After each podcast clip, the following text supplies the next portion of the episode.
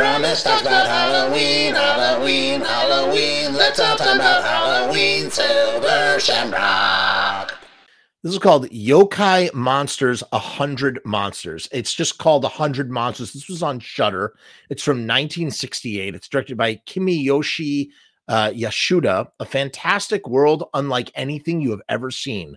A greedy developer in league with a corrupt shrine magistrate brutally tries to drive people out of a tenement building and destroy the shrine in the back.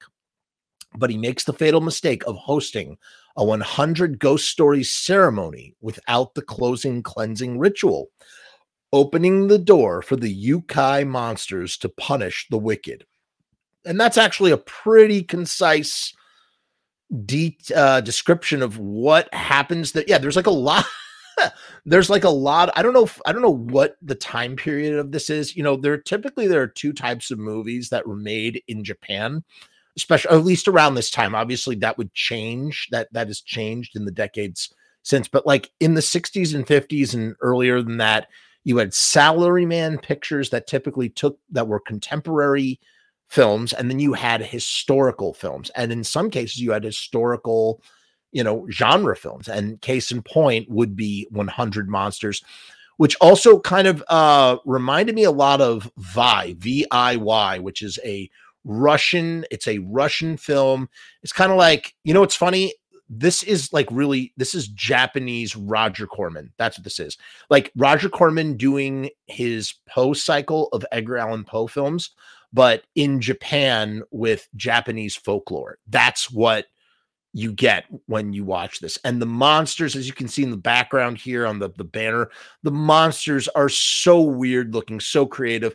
The the film, the techniques, the some of the film techniques are are really interesting from 1968. You don't have CGI and the special effects were just so different using um black paint, using a lot of shadow, to sort of manipulate what is being seen. Yes, you have weird umbrella monsters, weird characters. And yeah, so it's kind of cool. They they they don't they only tell one they only show us one out of the 100 ghost stories i feel like they we could have seen a few more ghost stories that would have been interesting maybe to introduce a few more of the monsters um and at the end if you don't do a cleansing ritual the the spirits will are able to come through and that's basically what happens and eventually they do end up saving the tenement building, which was going to be turned into a brothel. And and then you have a you have some weird there's some samurai sword fighting type stuff that happens a little bit later on. Uh, so you don't really see people battling the monsters. The monsters just kind of come in and they haunt.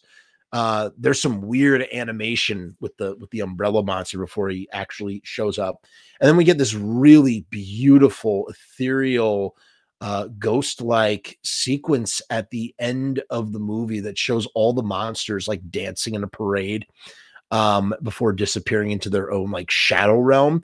It's really great. I gave it three and a half out of five stars. This was part of a trilogy of movies from 68 to 69.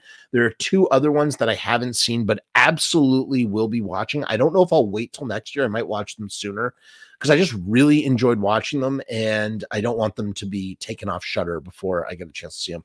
So I highly, highly recommend this one if you have Shudder, Check it out. 100 Monsters. You will have um, a, a lot of fun.